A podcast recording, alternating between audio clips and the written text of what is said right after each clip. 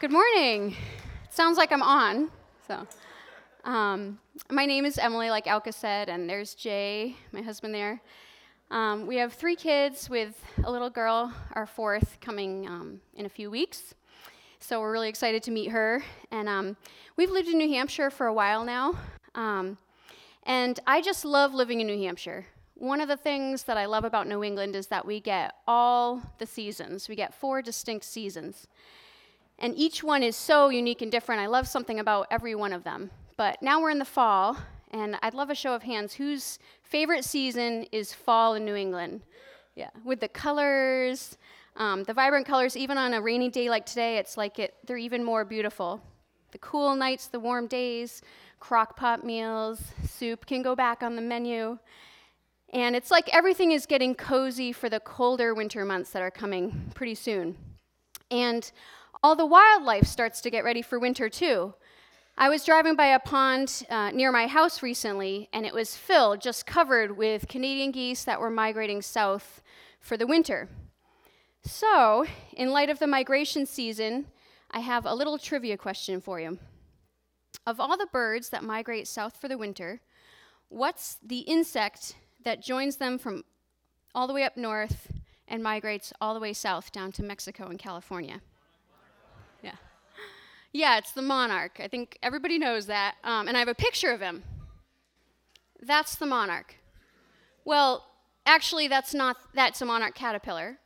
But how could a caterpillar like that um, even consider making a 2,500 mile journey from up north down to Mexico or to California? He would have to go through a complete transformation into something totally new to even consider a journey of that magnitude. And of course, we all know that's what happens to the caterpillar. It's why we love butterflies, I think. When it goes into the chrysalis, it comes out an entirely new creature, something totally new. And it's what makes that journey even start to feel possible for the, for the monarch butterfly. So, can I get the next slide up there? Yeah, that's a little, that looks a little more like something that could make a journey 2,500 miles to the south. It has wings, it's not like the caterpillar that it used to be. A monarch butterfly isn't just a caterpillar trying to be a butterfly, putting on a costume with some wings attached in the back. Um, on Wednesday, my daughter Phoebe is going to be um, a fairy. She's going to transform into a fairy, and she has some wings she's going to put on, but she won't actually be a fairy. Um, a butterfly has actually transformed, it's actually become a totally new creature. And if you're a Christian, that's what's happened to you. The Bible says if you are in Christ, you are a new creation. You went from being a sinner to being a child of God, a saint. And the Bible even calls you holy. This is great news because if we've come to know Jesus and all we're doing is pretending to have changed, we're just wearing a costume, we'll talk about discouraging. Because how can we live any differently if we're just the same as we were before, but trying to be different? We be trying to love Jesus and follow him and do things God's way and then failing miserably. Um, John Bunyan, who's the author of A Pilgrim's Progress, wrote a poem that says it like this Run, John, run, the law demands, but gives me neither legs nor arms. Better news the gospel brings it bids me fly and gives me wings. This is the amazing news of the gospel. It's why we call the gospel the good news that we've fallen short of God's requirements. We've hurt ourselves, we've hurt others. And though we want to do what's right, we're never able to live up to that. That's what the Bible calls sin. And there's only one way to deal with our sin Jesus' death on the cross, taking the punishment that we earned and that we deserved. He forgives us when we repent, He brings us close to Him. And then He totally transforms us. No longer sinners, but He calls us saints and holy, children of God, new creations. So, what do you think? Is that how you see yourself? If you're a Christian, if you love Jesus, if you've put your trust in Him, is that how you feel, like a new creation? Do you think um, God says I'm holy and you're able to really believe that?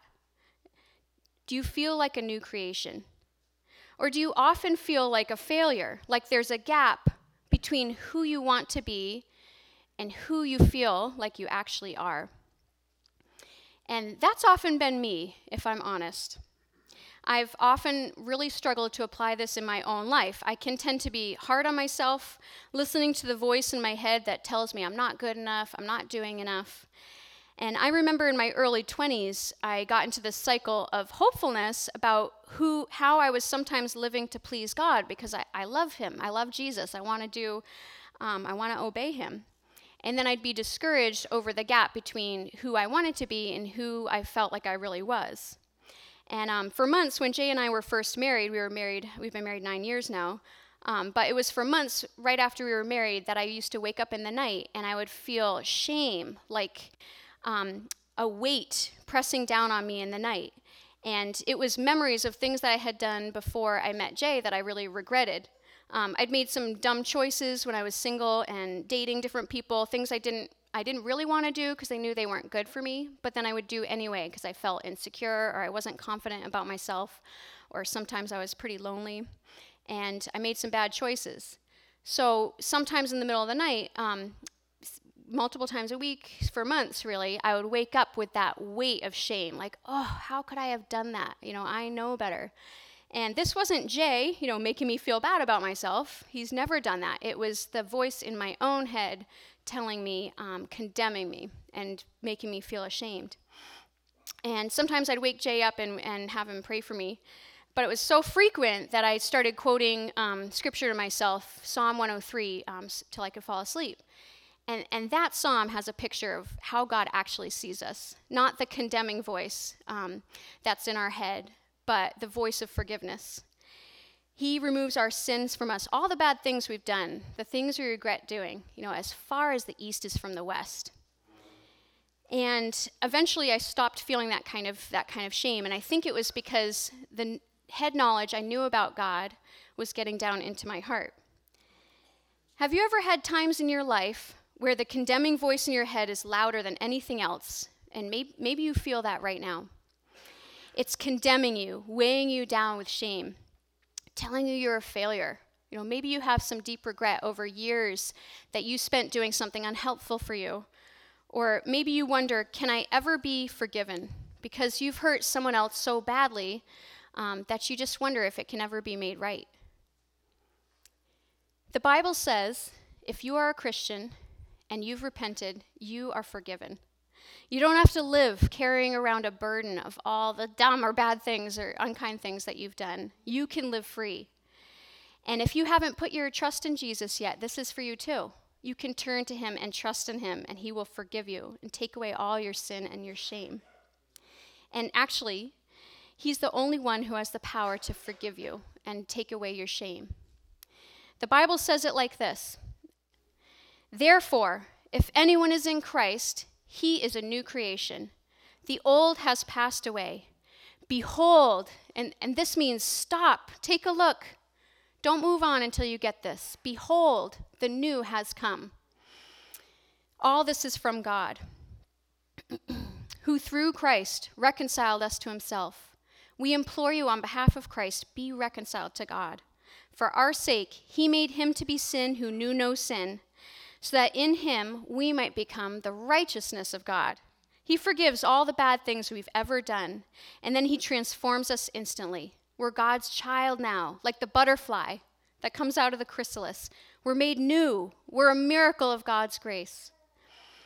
Each one of us here today who knows Christ, we are a miracle of God's grace. You are a miracle of his grace. And when God speaks, his word has impact. When he says something, it happens.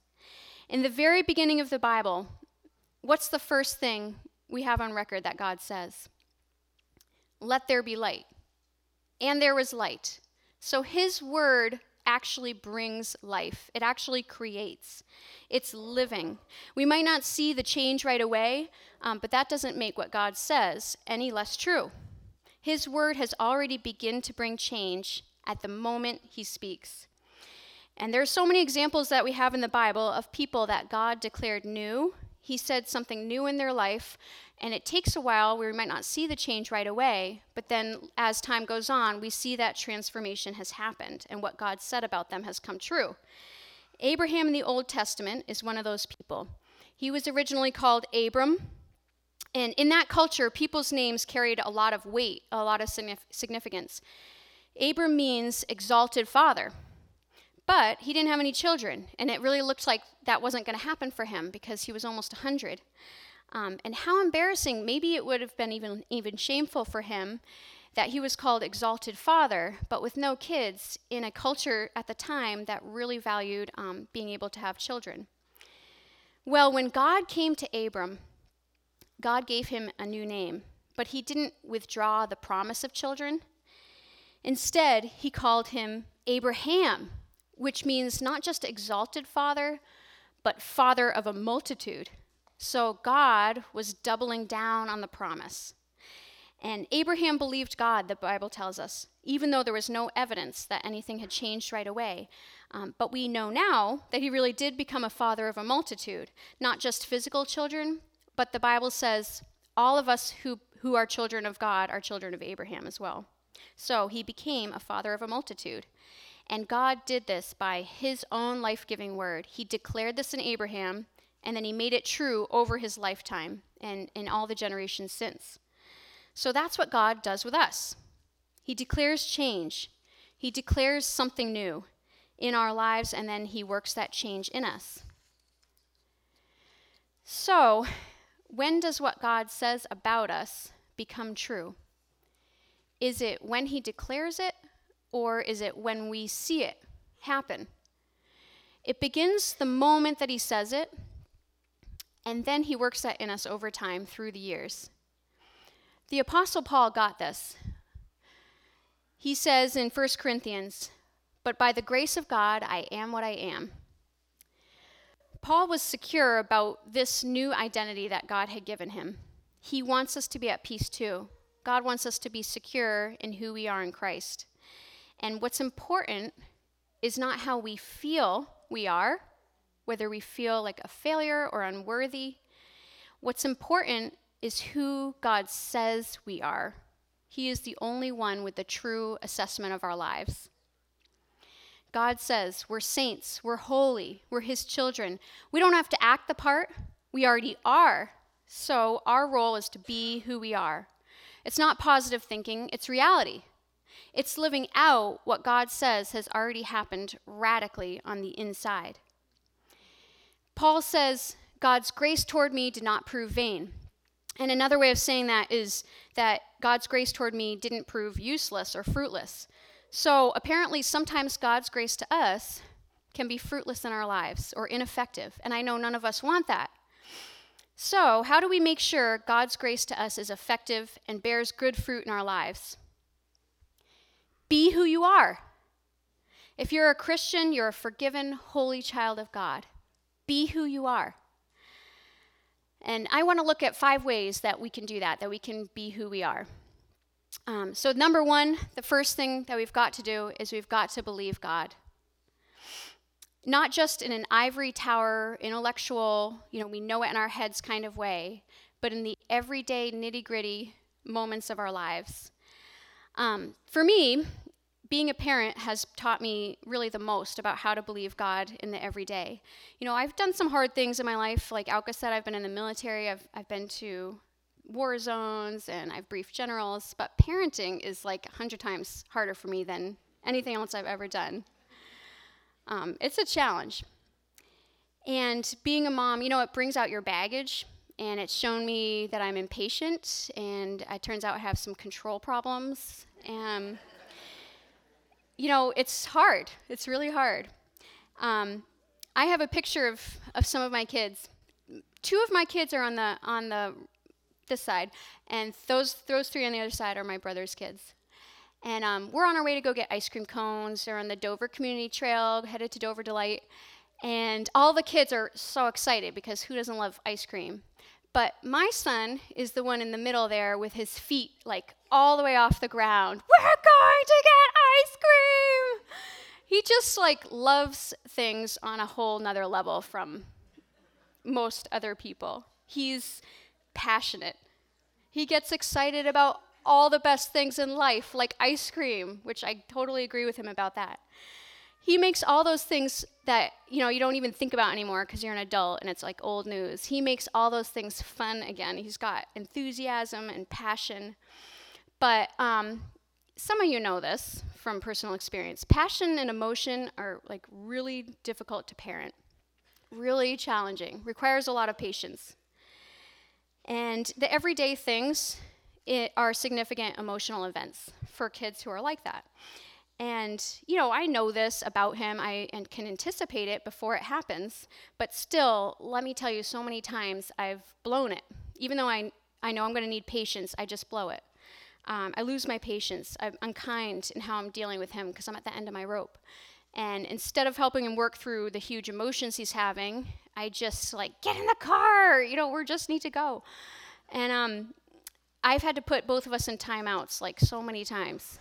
and, you know, and there I am in my room fuming, like so angry because a little bit at him, but mostly at myself because I totally mishandled the situation. So, in that moment, I have a chance to choose whether I'm going to believe God or not.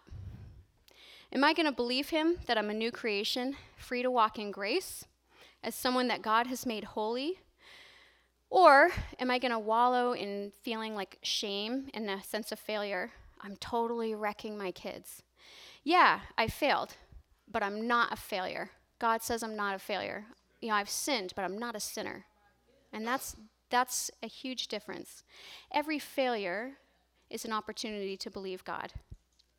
Terry Virgo has a great way of describing this. He's the founder of our uh, Newfrontiers Church movement, and I recommend reading his book. It's been really good, really helpful for me. He says, Sadly, in this day of conflict with the world, in this age of conflict with the world, the flesh and the devil, I do sin, but I sin as a saint with all the sadness and inappropriateness of it, not as a sinner with all the inevitability that that suggests. You know, if we wallow in shame, it makes us want to hide, or maybe we downplay what we've done, or we blame other people. Like, oh, if Noah weren't so much like that, you know, I wouldn't be reacting like this. Because it, you know, we don't want to feel so bad about ourselves. But if we believe God and we remember that we're holy, no shame, just sadness over our failures, we are free. We're free to repent. No hiding. We can own up to what we've done. Just sadness over our failures. Um, you know, and I was thinking, like, imagine how revolutionary that could be in your workplace if everyone was operating like that, free from shame or feeling like a failure, just able to take full responsibility. And we should be the ones to model that. I've been getting better at the years over doing that as a parent, you know, taking a moment to believe God and then going to Noah to repent um, for what I've done and just show him how sad I am for how I treated him. And then I can help walk him through that same process, not to shame him, but to free him, just to get all that, the bad seed, we call it, get that bad seed out of his heart. Um, so I used to define success as a parent as never having any, anything to be sorry about, just doing it right. That's what I used to think of as success. But, I mean, that's impossible. And also, um, you know, I now see success as letting my kids see the process of God's grace at work in my own life. Um, so, if you're a Christian, if you fail, you're not a failure. If you sin, you're not a sinner. So, let's believe God in the everyday moments of our lives. The second way we can be who we are is to avoid legalism like the plague legalism is deadly. It kills relationship with God and with other people. Um, legalism can take on a few different forms. It can look like making Christianity into just a bunch of do's and don'ts.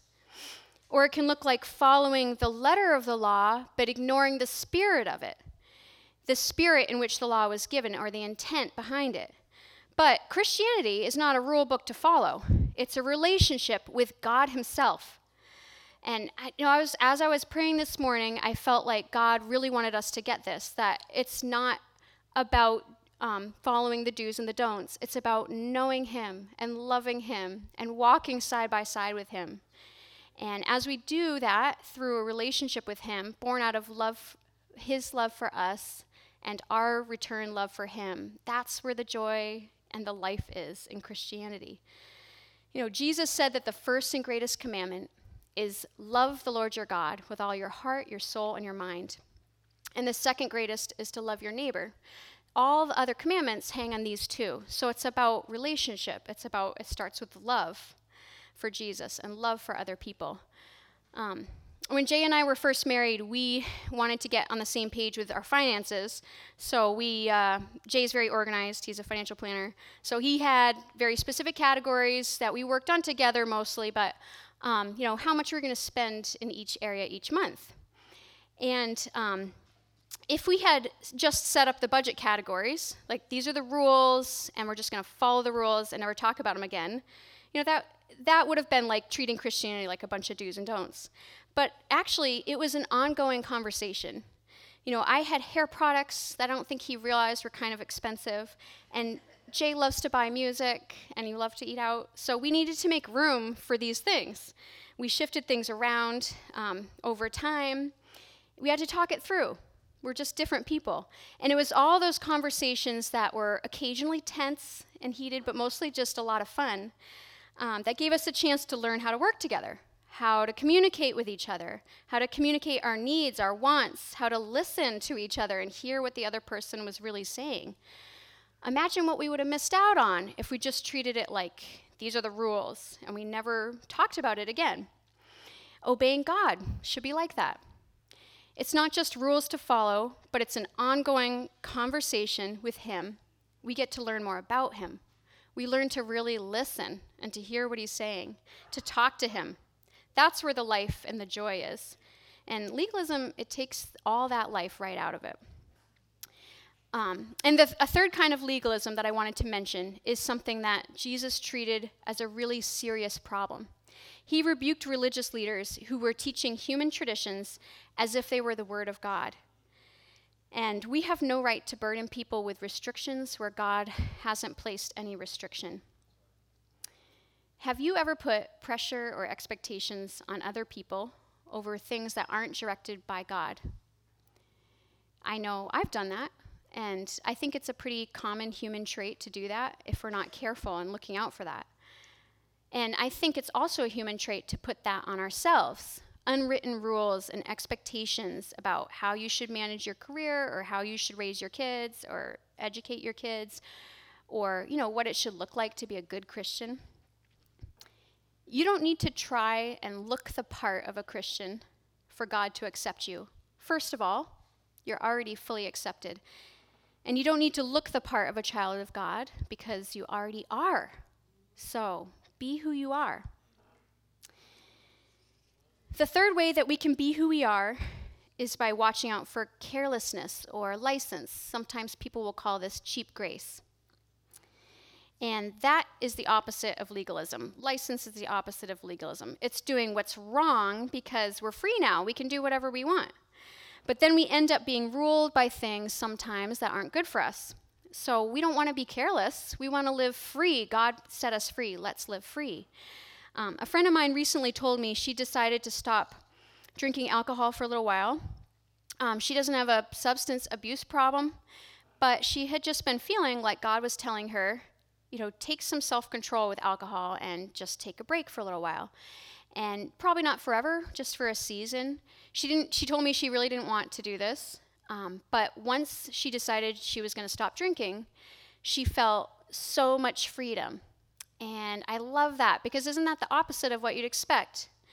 You'd think that she would feel limited or restricted because she had to give up something, but actually she felt free. Um, she felt free to say no to something that wasn't helpful for her right now and she feels closer to God in a new way because she's listening to Him, she's obeying Him um, out of love for Him, not out of obligation. And that's what the Christian life should be like, you know, walking alongside with alongside God. So, is there something that you feel like God wants you to say no to? I want to encourage you to be who you are. You're a new creation. You know, you're free to obey Jesus when he asks you to give something up. You're the butterfly now, not the caterpillar. So don't go back to the caterpillar habits. Let's live truly free lives. The fourth way that we can be who we are as new creations is by living in community. First Peter says, um, I have a slide for that. But you are a chosen race, a royal priesthood, a holy nation, a people for his own possession, that you may proclaim the excellencies of him who called you out of darkness into his marvelous light. Once you were not a people, but now you are God's people. Ian's been preaching a sermon series on Nehemiah, as Alka mentioned, um, for the last couple months, and we're seeing how God saves us as individuals, but he saves us into a community effort. It's not just me and Jesus, he saved us into a community of believers. And we need each other to help us stay on track. Um, Paul said, I submitted my gospel to those who were in Christ before me, lest I run in vain. So he knew he wasn't a law unto himself. He knew he couldn't just do it on his own. He honored the whole body by listening to others and making sure he didn't get off course in his theology. And the danger, if we isolate ourselves, is that we can become one issue Christians, we emphasizing one aspect of the gospel. Um, but if we are in a community of believers, it helps to keep us balanced. And also, think about how beautiful that is, how honoring to God when all of us are operating together as a family of believers, as, a, as the church family, following Jesus, not burdened by shame, not burdening each other with unwritten rules or unnecessary restrictions. And in the church community, each of us gets the opportunity to be, help, to be helpful to each other at countering the lies of the enemy. You know, we have a spiritual enemy. And he puts that, he's that voice in our head saying, You're not good enough, you're a failure. Well, personally, I've benefited so much from lots of you here in the church and other believers who have countered that condemnation with the truth that I'm accepted I'm accepted by God because of Jesus. I'm not a failure. God's always with me. You know, that's just one of the things I love about the church. So, being who we are means living in community. And lastly, being who we are means doing what God has given us to do. Hard work and grace aren't enemies. Paul said he wasn't afraid of hard work, and he actually said he worked harder than anyone. Yet not I, he said, but the grace of God with me. We don't work hard as a way of paying Jesus back for what he's done for us. Like, we could never hope to do that. We work hard because, as new creations, he's given each of us things to do, things to be faithful with family, work, school, other responsibilities. Um, but I believe he's also given each of us unique um, passion and enthusiasm for specific things things He's put on our heart to do that are unique to us because He's made each of us different. Some of you I know are passionate about music or the arts. Some of you are gifted in the trades and you love seeing something come to be, you know, like plumbing or carpentry. Um, and some of you are passionate about taking care of people in the medical field. So, what's He put on your heart to do? What are you passionate about? One of the things that God's put on my heart to do is be in the military. Um, and it's kind of a unique job for women. 18% of the Air National Guard, that's the branch I'm in, are women. If you get into the officers, it's even smaller, and then commanders, it's even smaller. Um, so I've had to get comfortable operating in a workplace where I'm a little out of place. Um, but I know God's put me there. He's helped me to get comfortable in my own skin.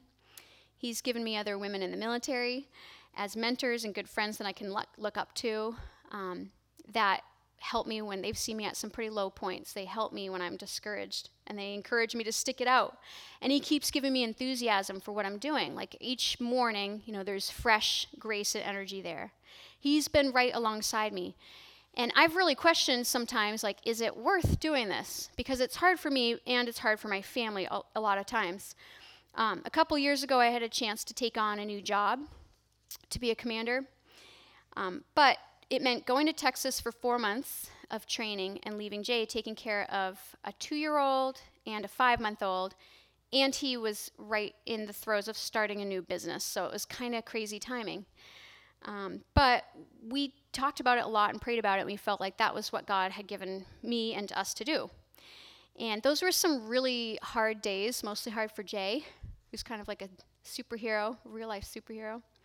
Um, but those were hard times, and God was with us in them. He supplied everything we needed, more than we needed. And we knew that it is what He had given us to do. And I know lots of you have done much harder things, like to follow what He's put on your heart to do.